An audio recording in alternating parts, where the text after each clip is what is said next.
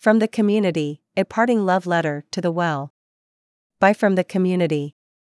A departing love letter to the Well House. As my wife Riley and I begin to face the inevitable reality that we will be moving on from our resident fellow roles at the Well House, we write today with our hearts full of gratitude and appreciation.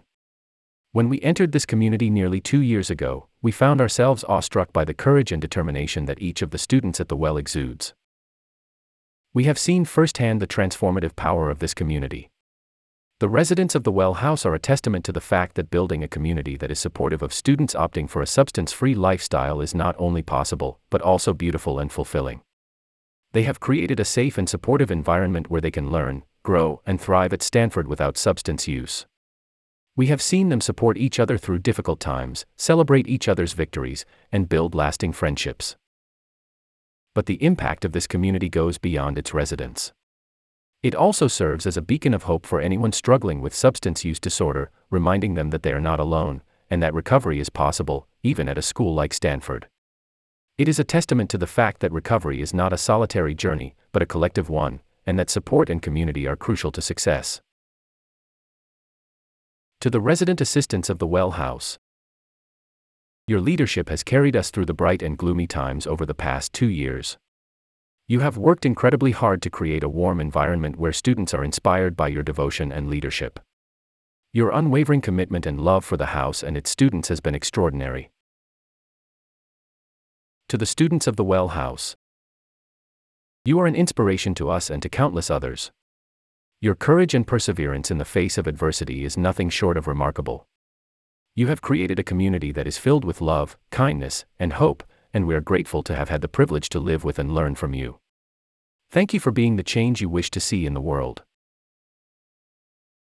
To our neighbors living on the row, we thank you for your willingness to reach out and ask how to support students in recovery living next to you, while at the same time carrying forward the dominant culture traditions passed down by row students of yore. It has not been perfect, but it has been progress. To the Stanford students in addiction recovery, the sheer willpower to stay sober and maintain a healthy lifestyle in the midst of a campus culture that often glorifies substance use is nothing short of admirable. It takes strength, support, and a level of self awareness that is not easy to come by. To the rest of the Stanford community, let us rally around these students and offer them the support and encouragement they deserve. Let us recognize that substance use disorder is a serious and complex issue that affects many, and let us work together to create a culture of compassion, understanding, and support. In conclusion, we want to express our deep gratitude and admiration for the students of the Wellness and Substance Free Housing Unit, the Well House, at Stanford University. As the world around you searches for answers to the addiction crisis, you have shown that real world solutions can and do start at home. You have shown us what true courage, resilience, and community look like, and for that, we are all better off. With love, admiration, and appreciation.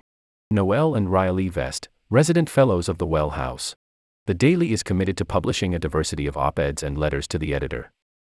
We'd love to hear your thoughts. Email letters to the editor to Ike at stanforddaily.com and op ed submissions to opinions at stanforddaily.com.